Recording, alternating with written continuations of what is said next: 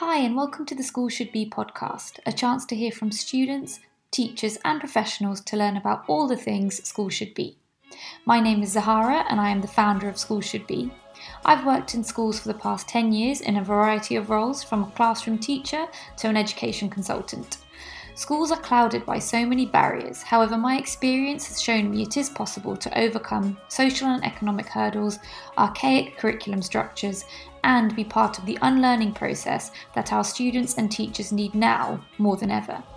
This podcast will explore a variety of themes, topics, and viewpoints, all of which can make school a better place for students and teachers. I hope it helps you learn and smile along the way too. Please do leave a review, share, and help us grow the School Should Be community.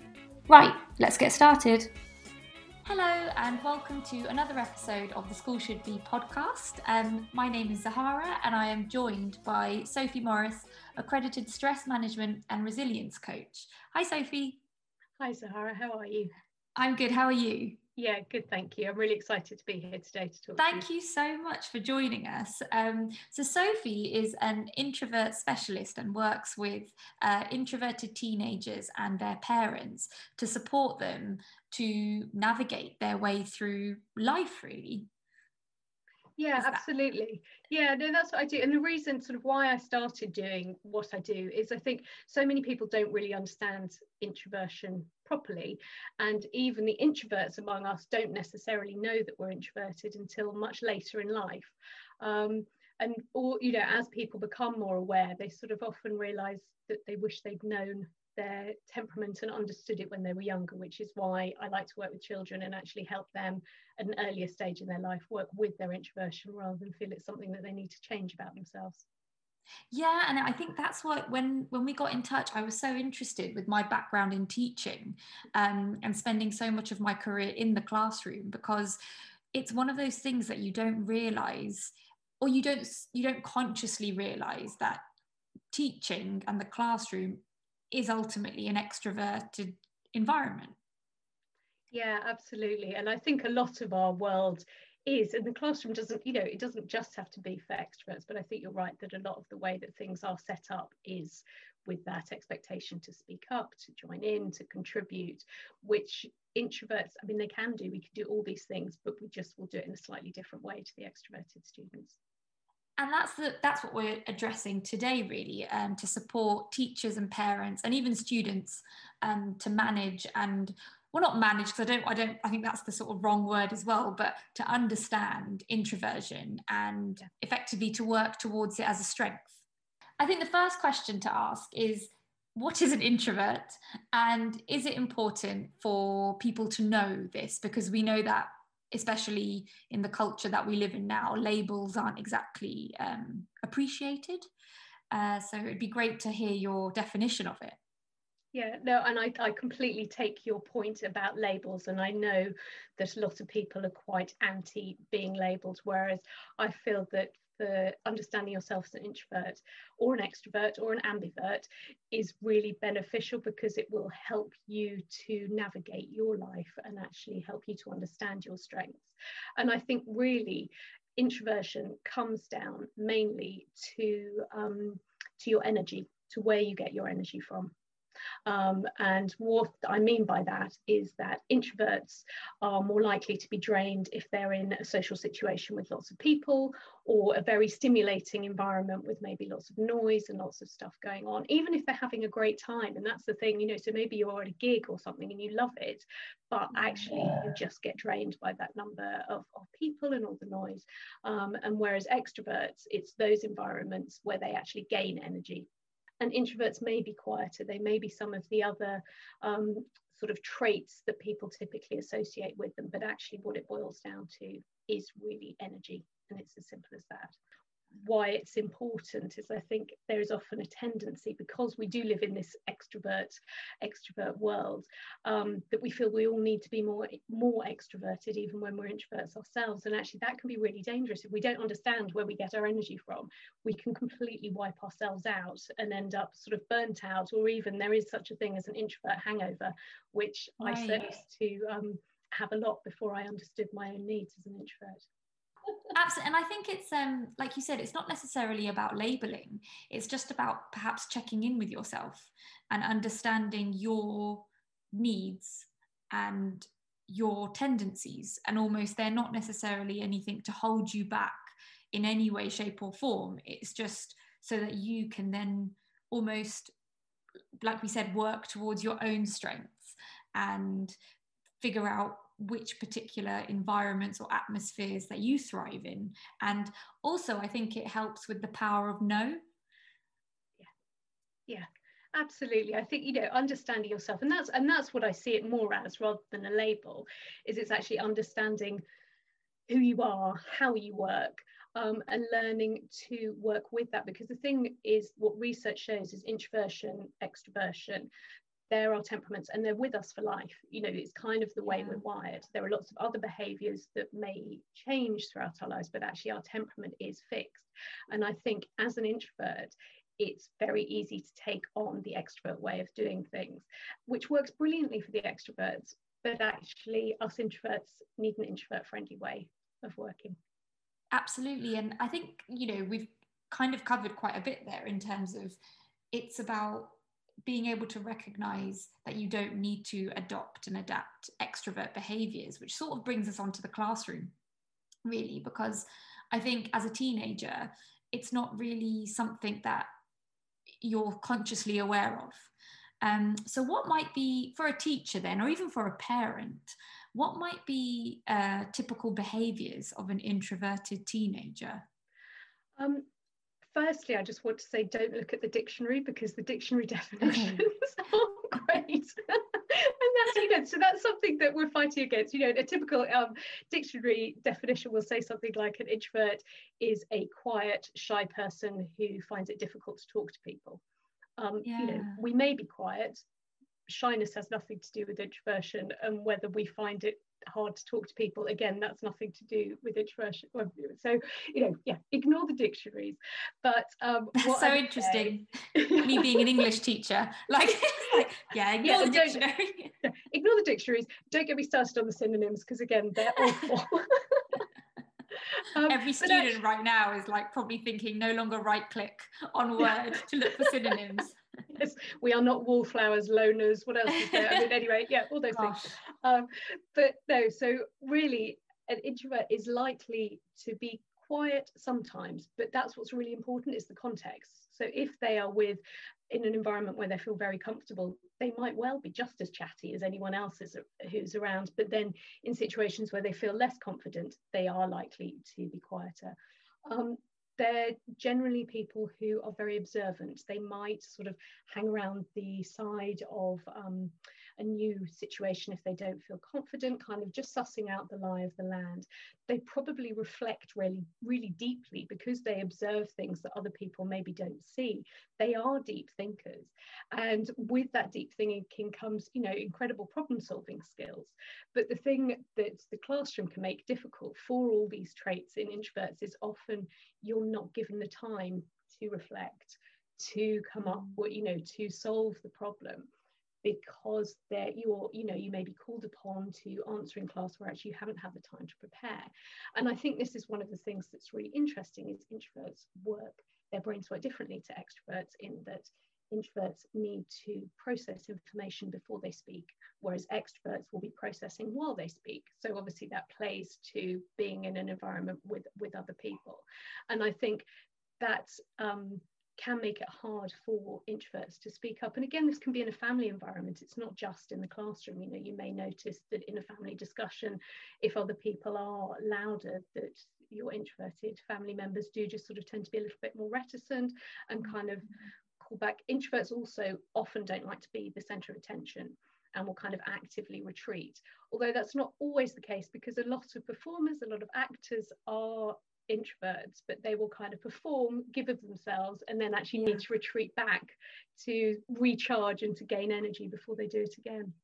Um, I've heard a lot of people say that about social media roles now that a lot of people especially young people sitting behind a screen they're you almost think they're an extrovert because of the exposure that they get on screen but actually when you speak to them or hear their sort of transparent points of view, they are actually introverted, which I find I find that really fascinating.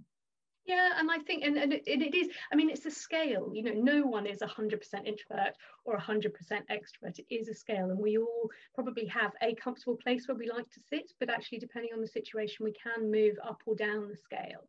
And so that's where people, you know, you may think, yeah, being very outgoing isn't a typically introverted trait, but it can be, but it's more about what happens afterwards. So you kind of, yeah, you talk about social media, you do your performance, but actually it's then that you retreat to recharge um, yeah sort of afterwards and i think that battery analogy is really uh, useful for a classroom as well because you could almost um, apply that to group work or you could apply that to break time and lunchtime being a time to recharge uh, especially if they've had a morning of PE drama then english where it's a lot of discussion it, they almost do, even midway through the day, perhaps, depending on their scale of introversion.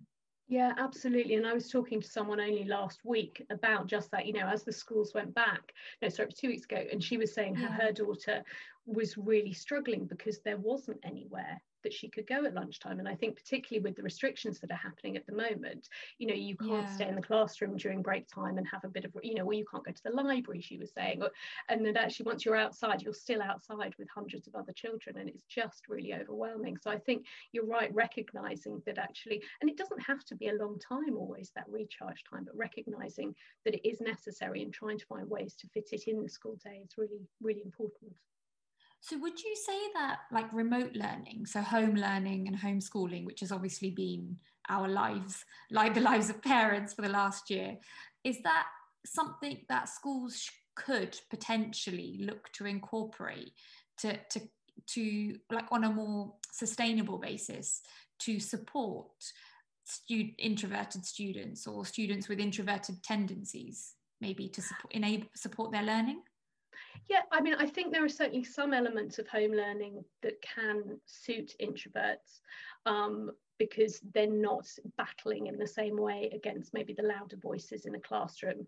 I think in a remote environment, it can be easier to make sure that everyone gets gets their own airtime. And I think also the other thing that online learning has been really beneficial for is the chat function, because actually introverts often prefer to express themselves through writing rather than through speaking, or they often find it easier to express themselves that way. So, you know, that can definitely um, play to the introvert strengths. But I think there are ways in the classroom that you can also bring in some of those sort of some of those strategies and and help the introverts. So I don't think, you know, I'm not saying yes, introverts should definitely all be at home, homeschooled, really no, of course not, all no. the time. Absolutely not. Because you know, as introverts, we need connection, we need other people as well. And I think that's one of the other really damaging stereotypes that, you know, mm. introverts don't like people and they want to be on their own all the time. It's not that at all. They just need some time on their own to recharge.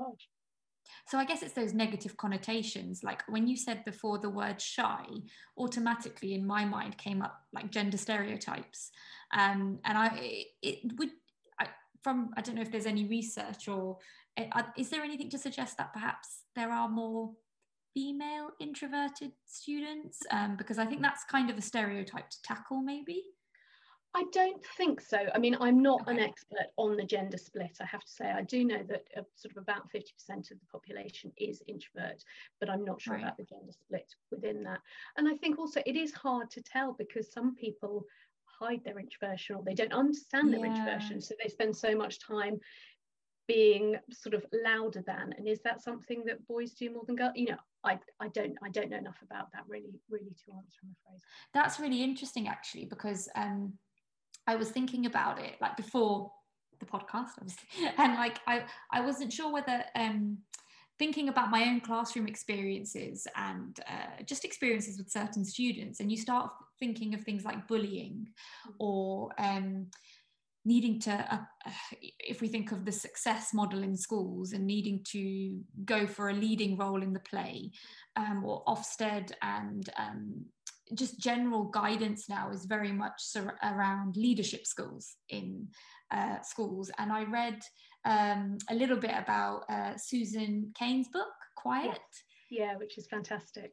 Yeah, and um, she highlights uh, kind of dangers of leadership skills being promoted and celebrated so much as if you know we are all leaders or we all should be leaders or can be leaders i mean is that do you do you think that is a there's a slight danger associated with that rhetoric for yeah, I think there is, but actually not just for introverts. It puts a lot of pressure yeah. on all children, doesn't it? Really, if that, you know, if, if the model of success is being, as you say, the lead in the play, or you know, the the leader. So I think that's a pressure for all children. And I think again with leadership, introverts can be leaders, but they're more likely to do it in a different way. So you know, yeah. sort of behind the scenes. And I think where introverts can work really well is actually in a collaborative sense um, in that because they don't generally like being the center of attention they're actually far more likely to listen to all the voices around them whereas extroverts can sometimes be distracted by just the louder voices simply because of the volume and because they're speaking more than everyone else. Um, yeah. you know there, there are different kinds of leadership and actually if you look at the you know there are so many kind of famous introverts. I mean bill gates um, oprah winfrey Winfrey, uh, Barack Obama, sort of three that spring to mind, who you know are not, you know, incredibly powerful leaders, but yet do it in a in a different way. You know, you can sort of see that there's more of the kind of the quiet, the introverted power behind what they do. Um, that's so, so interesting because I would never, Bill Gates maybe, but I would never have looked at Oprah or Barack Obama as introverts and again i think this is where you know there are so many misconceptions aren't there? Because we do yeah. you know the stereotype is the quiet the high you know the shy the hidden all this and actually it's not. It's about our energy. And once we know how to manage our energy we can do anything that we want to do. You know we just do it in our own way. And so i think you know to go back to your point about leadership leadership sort of for the sake of leadership i think is probably damaging to all children you know if that mm. if that sort of um, seen for success. But actually that we can all you know it's about playing to our own strengths and working out how we can best show up as ourselves and do things that you know we can do to help ourselves but also help those around us. So that's so perhaps not seeing it as a label like introversion or extroversion as a label but seeing it more as an energy balance. And even balancing that energy within classroom activities um, thinking about which students you and uh, teachers do this anyway don't they? Perhaps like well, i know that they do like thinking which students you group with which students and who's more comfortable with working with in, in isolation yeah. who's more comfortable with working in a group. Like having that flexibility in a classroom can really enable learning. Yeah absolutely. And i think introverts we because we often do you know we kind of process in our in our heads we need a bit of time to think and sometimes group environments can be um, sort of intimidating if there is a lot of chat and we or you know we may have something to say but then we're not quite sure how to kind of come into the conversation. So i think sometimes it can be really helpful to do some work on your own to get your um, sort of thoughts straight or maybe work in pairs as well because mm. actually if there are only two of you there does have to be an interaction but once you've had that small group maybe you can then bring the group into a larger environment which again it means that even if the introvert isn't speaking up their points will have been yeah. by you know their teammate who might then be an advocate for them in the larger group. So i think there are there are ways of changing the dynamics. And as you said sort of you know i know it's something that teachers are really conscious of how you group people but i think also it's quite interesting sort of the numbers of people that you group together or how you allow people to prepare as well. Because if introverts know what's coming up in a lesson they're far more likely to be able to contribute um, in a meaningful way. And I think that's another thing. Introverts don't generally like speaking for speaking's sake. Um, yeah. There's sort of a stereotype they don't like small talk, which I kind of get. Um, and I wouldn't necessarily put it that way myself, but I think there is, you know, introverts prefer to talk if they have something to contribute rather than just to talk because they're expected to. So that so when it comes to if I think of older students, uh, so students GCSE A level, and they're obviously now thinking about their career progression, uh, not progression, to starting that career development, work experience. There's perhaps a, a kind of rhetoric around you know network, network and connect, make that small talk, make those convers- big talk, whatever you want to call it. Um, how if if there's an introvert student listening to this which i hope there is um, how might they manage those situations? Because i think everything you've said really ties in with well-being for students at school as well and even well-being for teachers because it's like this little like just understanding or being conscious of this awareness can make a massive difference to their confidence um, and just like you said the knowledge of themselves. Yeah. Yeah so, so when it comes to navigating that those choices about career or university or apprenticeships work experience what kind of advice would you have for an introverted student I think there are a few things that you brought up there. I'll kind of start with the sort of the networking piece. No, no, no, that's fine. it's my fault. Excited. so sort of to start with the networking, because I think while I certainly, you know, even now, you know, and I don't mind networking, but I still kind of go, oh God, a room of people I don't know. How am I, what am I going to say? How, how am I going to introduce myself? Um, but there is, there are things that we can do. And I think part of that is preparation. As introverts, we're likely to, th- you know, we think very deeply. So we sometimes overthink, which isn't a great thing, but, you know, we, we think yeah. a lot. So actually it's to think, it's to prepare how you want to, um, how you want to present yourself. So maybe you have a couple of set phrases about, you know, when someone asks you something. Um, it's also if you find small talk difficult, again, maybe have a couple of questions that you can ask. It could be something okay. if you've watched a presentation together. It could be something like, well, you know, what was what was your favourite thing that they spoke about today? Um, right. But it's just, you know, so preparation is a key part. And I think then also, you know, use your introvert skills. Your introvert skills, you're going to be listening. You're going to be not just listening to what is said, but you're also going to be noticing what isn't said. And actually trust your instincts, trust that you have got valuable things to add. And actually that you probably are going to notice things that other people don't. And, you know, so it's about, yeah. and listen, you know, and again, we're really good at listening. So listen to what the other person's saying. And that's going to help you find commonality find common grounds and lead you to sort of the next conversation and then and then you know how you can make connection. And i think again introverts we're really good at making connection. We're really good at making deep connections with people. Yeah. Um, so it's it's you know it's don't see networking as this kind of extrovert playground. See it as somewhere that you can make connections but do it on your own terms. You don't have to connect with everyone in the room. You know one or two really True. useful connection is actually far more important. So you know that's kind of the the network absolutely yeah. And that's um, probably advice for extroverts as well to be fair. Like don't feel like you have to own or be the, the room's best friend. Just yeah. find like work towards your strength strengths really. yeah absolutely. And i think as far as kind of interviews go again it really depends who's interviewing you doesn't it? Because there are probably yes. some interview environments that are easier to to go into than others but I, again, I would, really, you know, I've said it a few times, but preparation is so important. And obviously that's mm. the same for anyone. But I think for introverts, if you are put on the spot with a question, we need time to think. So yes, more preparation you can do beforehand and trying to preempt what the questions may be, the better. But also if you are then ask, ask something that you know you haven't prepared for, don't panic. Um, buy yourself some time, and it may be helpful to have a kind of, oh, okay, that's an interesting question. Hang on, I haven't really thought about that. Just give me a moment.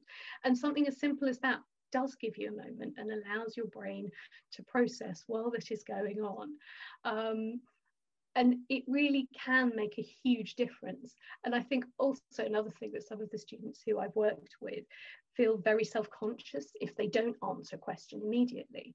And yeah. actually, take a second or two, most people won't even notice. But it's just because you feel that all eyes are on you. Oh my God, they've asked me something. I've got, I've got to talk. And actually, just breathe. Take a moment, and if you've got a holding phrase, that's great. But even if not, just with those couple of seconds, it can give you enough time to formulate your thoughts. Yeah, absolutely. And it's it's really interesting, like you say, because there's not only the responsibility on the on the individual going for the interview um, or speaking to in a uh, contributing to a class, but there's a responsibility on the side of the employer or the the person, the school um, or the teacher to educate themselves to allow for that time. So it might be that, oh, like I just keep thinking from like a class, if I'm looking thinking about it from a classroom, maybe pre-selecting the people who you're going to ask and letting them know saying i'll be asking you a question today about x or y. Just have a think about that during the lesson. Um, and teacher we know the thing is there are the majority of teachers do this anyway but i think the reminder or the fact that we almost need to be doing it all the time to a certain extent because i think the more we do it as teachers the more confidence will be built in students anyway. You know they won't feel like they have to just show up for themselves. There is somebody else showing up for them. Yeah absolutely. And i mean also a lot of teachers must be introvert as well. You know, 50% of the yeah. population are introvert. A huge number of teachers are introvert. And so they, again, must have their own coping strategies that they do to show up to the class to teach, but also mm. they must have mm. had their strategies that they used when they were students. And I really wish this is something that was spoken about in schools because mm. I think it would be so helpful because any any sort of shared experience helps you know if you feel that you're other and i think that's something that does absolutely is yeah. introverts often think that they are other or that there's something wrong with them because they don't seem to fit with the narrative and the things that everyone else seems to find easy to do. And you know, I just think it would be wonderful if this was just something that was spoken about and and not a big deal because it's to normalize that conversation because it's not like one is better or worse than the other. We need all different kinds of energies for successful teams. So it's really, you know, if you're ignoring the introverts and making them feel like they need to be extrovert, you're actually missing out of all the value that the introverts can can bring. Absolutely and like you said it is it, you don't want them to feel like they're the other because that in itself is quite overwhelming and there are so many unfortunately groups that do feel like they are the other in the school environment. And act you know i spoke to a student yesterday who said that really interestingly said that school can sometimes make you feel the world is really small and therefore your sense of belonging is really small. Like if you don't belong in here, then you don't belong anywhere. Whereas actually, if we enable everyone to be included in some way, shape, or form throughout their school life, it is it will effectively, of course, it's going to have that kind of domino effect on positive well-being. Yeah, absolutely, absolutely. Because when you feel you don't belong for whatever reason, it's really hard because you yeah. feel always pushing against. And I suppose with the introvert who doesn't belong, they're probably more likely to retreat um, rather than to kind of push their way forward and, and claim claim their spot. And again, that can be damaging from a student's perspective because maybe the teacher doesn't think that they're engaged or that they're interested. Yes. And actually, yeah it's not that you know it, it's not that at all. It's just that it, yeah it's it's hard when you don't see a space for people like you in the classroom. And you mentioned this in the blog as well about um and you know i remember doing it when i very first when i first started teaching. Oh um so and so doesn't contribute very much oh they should really aim the target is to aim to put their hand up at least once every lesson um, and I soon, very quickly learned actually when I um, changed ways of marking in the classroom and doing more verbal assessment and I guess talking to the kids really and getting to know them. Whenever a parent would ask me that at parents' evening, which was pretty much every parents' evening, it was like, no, it doesn't make a difference. Like, it's fine. They don't need to. I know that they're on track. I know that they're learning. They show me in different ways. Mm-hmm. They do not need to put their hand up to show me that they get it yeah and i think that's great that you do have that awareness i think unfortunately most teachers and i don't want to be speaking out of turn but certainly in the experience that i've had with my own children and with yeah. sort of my clients and their parents there is still a huge pressure about speaking up and almost that it's over quantity as in the, the amount yes. you speak up rather than actually quality and it, i completely agree and it is one of those um, and this is the whole point of school should be it is one of those uncomfortable conversations because it's not always if i think about it from a teacher's point of view lesson observations ofsted uh, lesson interviews, it's always about how many of the class are engaged. How do we judge that within a 30 minute or 20 minute snapshot mm. and it is by hands up and i think there's a wider systemic issue there, which needs to be addressed by Ofsted or people who design policy um, to perhaps notice that a student could be scribbling or writing away or thinking or um, listening to other people contributing. That is all still learning and it is all still valuable learning because um, i know teachers i remember it myself it was a subconscious thing and especially in observed um, observation lessons where if there were only the same three or four people putting their hands up mm. because you knew they loved contributing and i you don't want to kind of quell that either mm. but then there were i would know my students and i would know others would be making notes but it was always something you're called up on by the head teacher or the deputy or your line manager ofsted inspector and that's definitely something to address.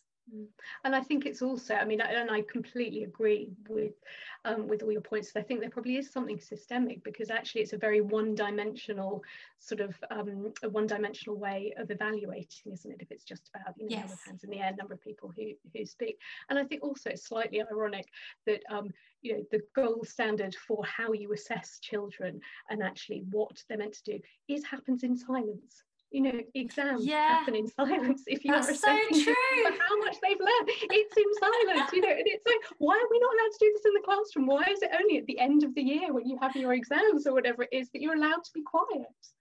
That is so, I hadn't even thought of that. That is so true because of all of the flaws in the current issues, well, not current, like ongoing issues around the exam system. That is such a good point that we assess students like the kind of roadmap of success is an exam. Um, that's so interesting. Yeah, very true. Very yeah, true. whether whether exams are the right way to assess or not, you know, that's another yeah. whole conversation. But exactly. I think it just is that actually, you know, you spend the whole of a child's, you know, time in a classroom telling them to talk, but actually, when you want to know what they've learned, you want them to be quiet. so yeah absolutely gosh yeah that's definitely something to think about and for teachers to take on board so as a parent um, so I've got a little boy. He's only two. Um, he's I'd say he's quite a bit of an extrovert at the moment with the terrible twos. Um, from home, how can a parent, I guess, notice if their child is an introvert um, from a young age and support it? Yeah.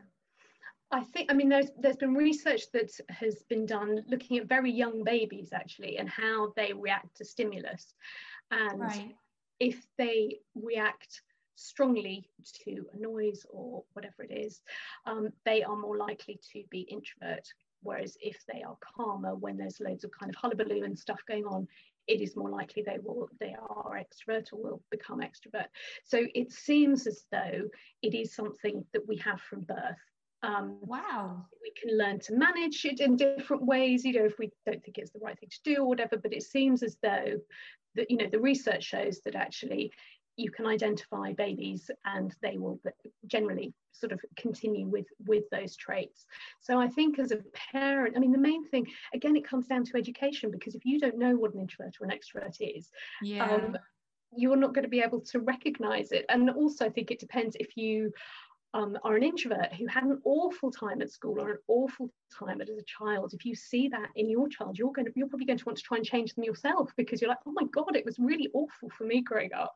Whereas for the extroverted parent, you might look at your child and go, I, I don't get them. You know, I, I just yes. why why they why God, why don't they want to go and ask for um, I don't know an ice cream if you go into a shop, which is something that for yeah. introverts can be a really big deal. But so I, you know, I really think it has to come down to education and not just education of the children themselves, but actually the parents to be able to recognize and to be able to normalize it, because I think that's a real thing to kind of validate and go, okay, I understand that as an introvert, these are things that don't come naturally to you, or these are things that are challenging for you.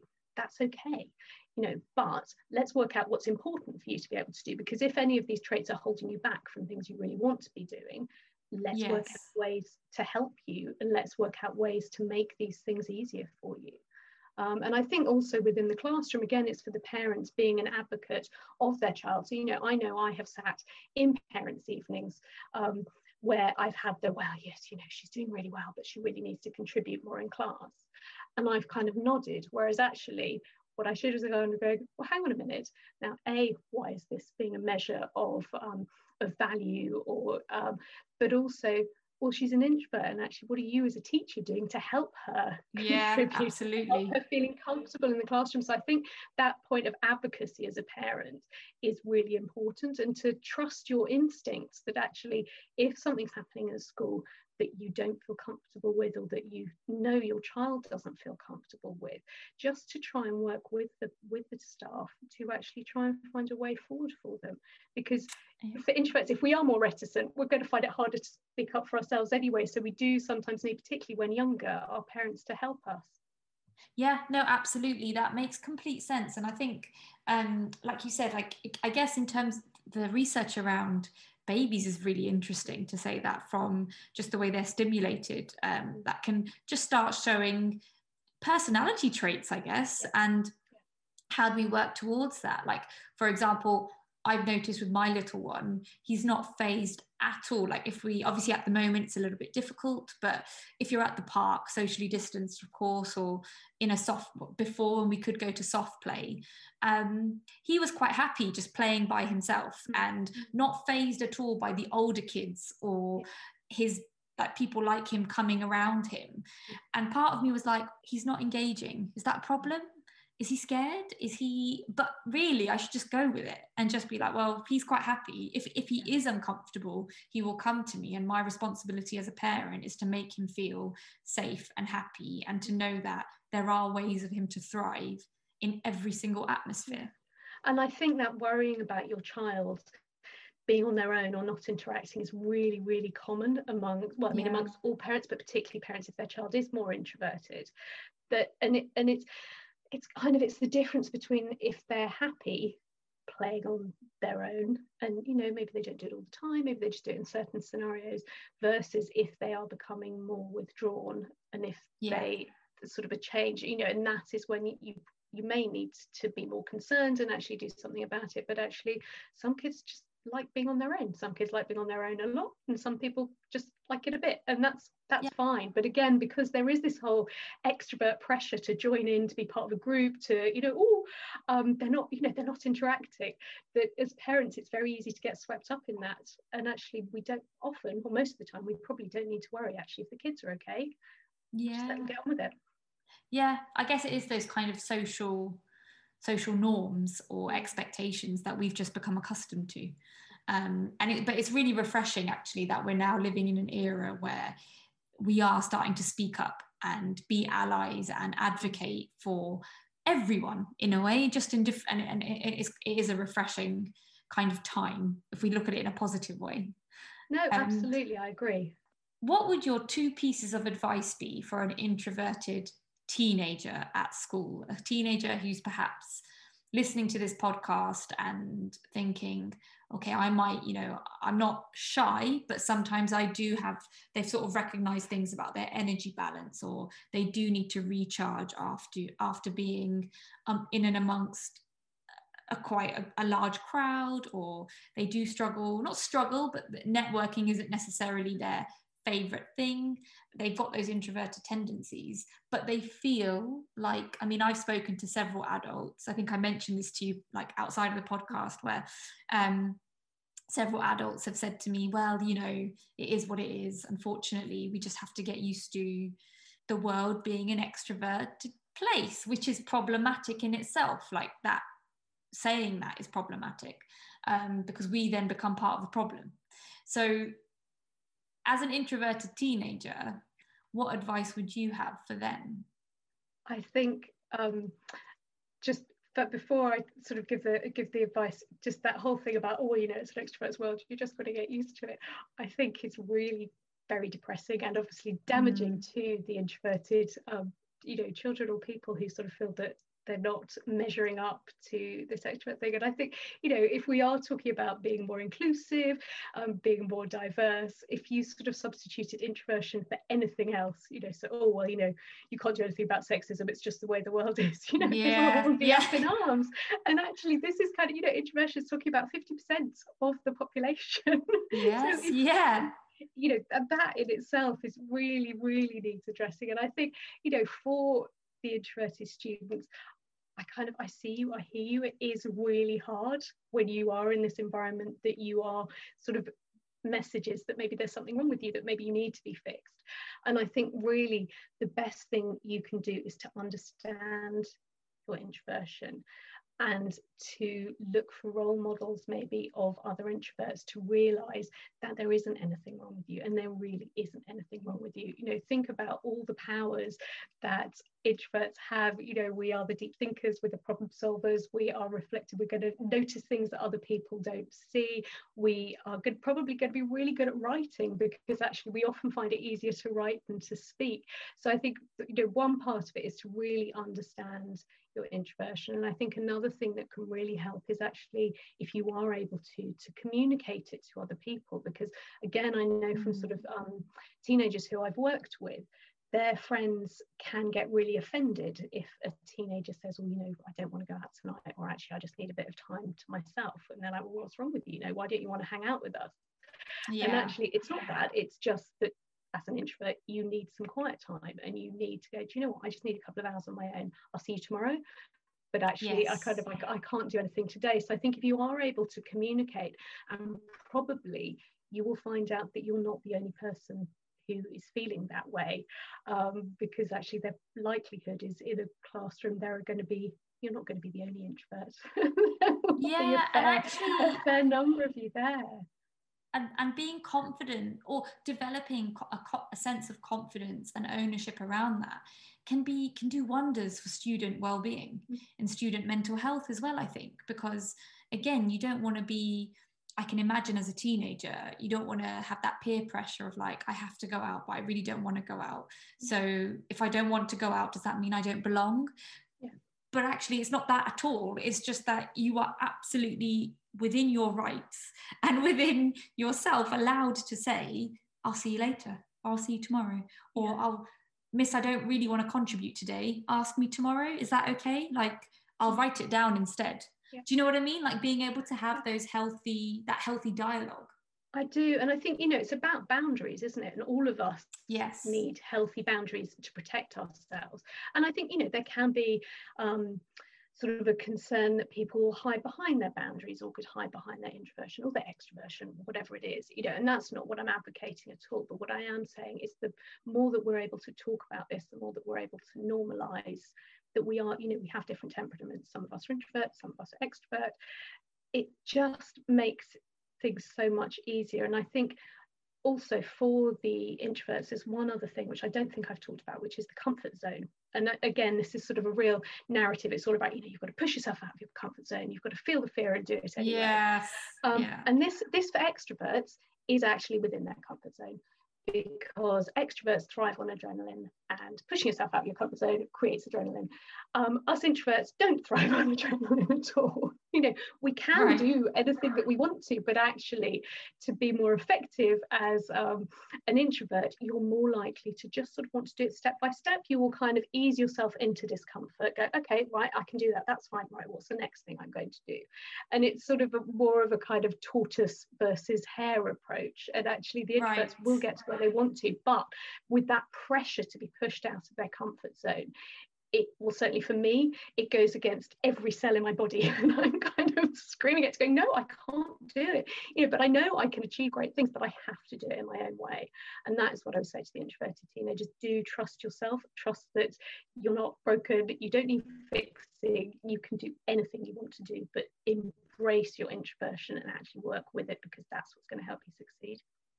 That's such important advice around the comfort zone because I mean, as a millennial who is has grown up now with social media sort of taking over, the amount of images or um, like posts about step out of your comfort zone and you know it's a good thing feel the fear and like and, and if you don't then there's something wrong with you like there's a lot of like if you read in between the lines of those social media and i know this is a different conversation but well it's not necessarily a different conversation, but mm. when you read in between the lines of that rhetoric, it is quite like, okay, I'm I need to be doing this. I should if I'm not pushing myself out of my comfort zone, then I must be a failure. Then I must um, have like there must be something wrong with me. Yeah. And it's so interesting to hear the sort of parallels between that mm. and introversion.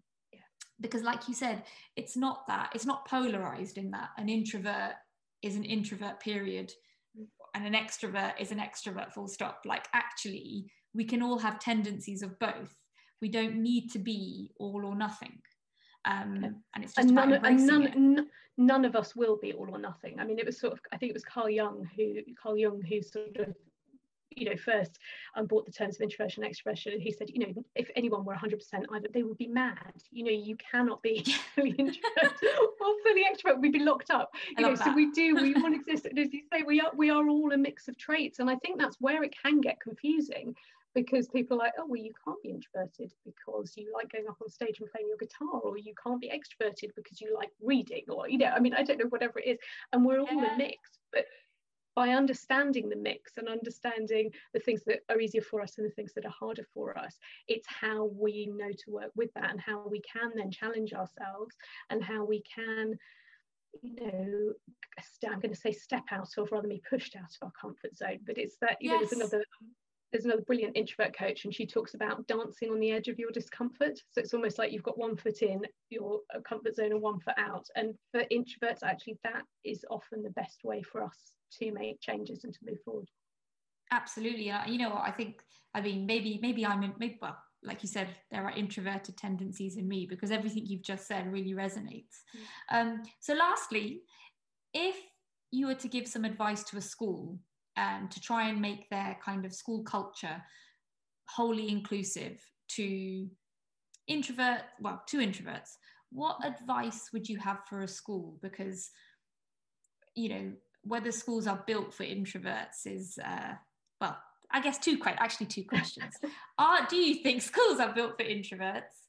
And if they are not or even if they are what could all schools do to improve their cultures and become wholly inclusive of this personality Okay, I'm going to answer your second first question first, and then I'll go. Okay, sorry. So, um, no, I, I mean, I think it all comes down to awareness and it all comes down to education. And I think introversion is something that really doesn't seem to be discussed in schools or in families, or, you know, it is very rarely discussed. I think if that were something that schools started to talk about, even from a really early age, and that you just understood that, okay, we, we're slightly different. Some of us are more introverted, some of us are more extroverted.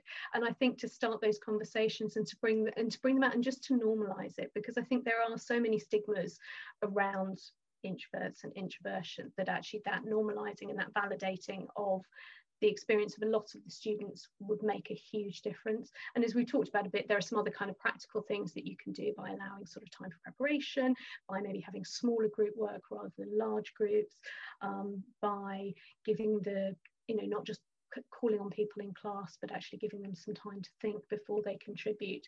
And those, I think, are quite easy tweaks that, that can be made in a classroom environment. Um, but I think really it has to come down to education. You know, there are so there's some, as I say, if the dictionaries haven't even got the definition right, yes, it's yeah. a really really hard. You know, it's a it's a really hard place. Um, for introverts to come into the world where you kind of you know you're, you're up against up against that so i think yeah educate normalize it and that would just make such a difference to so many of the students and i think to as start the conversation yeah and that's the thing and it is about starting conversation. And i mean you know i work with i mean predominantly teenagers but i have one client at the moment who's in their late 70s and they're only just realizing that they're introverts. So, so many of the things that wow. they found really difficult in their lives, things with relationships, things that they can't do, and things that they need to be fixed, are actually just that they're introverts. And you think this person's got to nearly age 80, spent their entire life thinking there's something wrong with them. And I really don't want any more teenagers or children, you know, anyone to have to go through that because you don't need fixing. There's nothing wrong with you. You know, introversion is is a gift. It really is um, if you if you learn how to use it. Um, and yeah, so your second question: Are schools built for introverts? I think probably sadly not, or not, or not enough. Mm. You know, I know that teachers obviously do the best that they can to try and accommodate all the students in their class, and you know, a lot of them do a really good job. But I think just adding in that difference of introversion, extroversion would actually be really helpful for all the students. Yeah, definitely. It's so interesting um, because I think that you know th- th- there's so much work that needs to be done and should be done about school environment, school structure, structure of the day, the way we, uh, the structure of the physical classroom, perhaps. Um, yeah, that's really interesting. Um, and if parents or even schools want to hear more from you, where can they find you? So they can find me. My website is Quietosophy, um, or you can find me on LinkedIn at Sophie Morris Coaching. Thank you. And I will um, tag your uh, information about where uh, parents in uh, schools can find you because I think they should, because um, I think it would be extremely useful. And you do provide training, don't you, for schools as well? Yes, yeah, absolutely. So I offer kind of introversion awareness training for schools. I also offer courses and coaching for um, parents and for teenagers. And hopefully, when restrictions allow, there will be some workshops happening as well. Great. Well, thank you so much for your time. It's been really, really interesting. Um, and I'm sure we've helped and hopefully reassured several students and teachers. Well, no, I hope so. It's been lovely talking to you, Zahara. And, you know, thank you so much for kind of your support for everything that I do and for kind of getting it, because I think it is. Oh, really thank you. No, it is, it is. Thank you so much. And we will speak to you soon. Perfect. Okay, thanks. Bye. Bye. Thank you so much for tuning in. If you enjoyed this episode as much as I did, please do leave us a review and share it with your friends and family so they can also learn all about what school should be. Until next time, speak to you soon.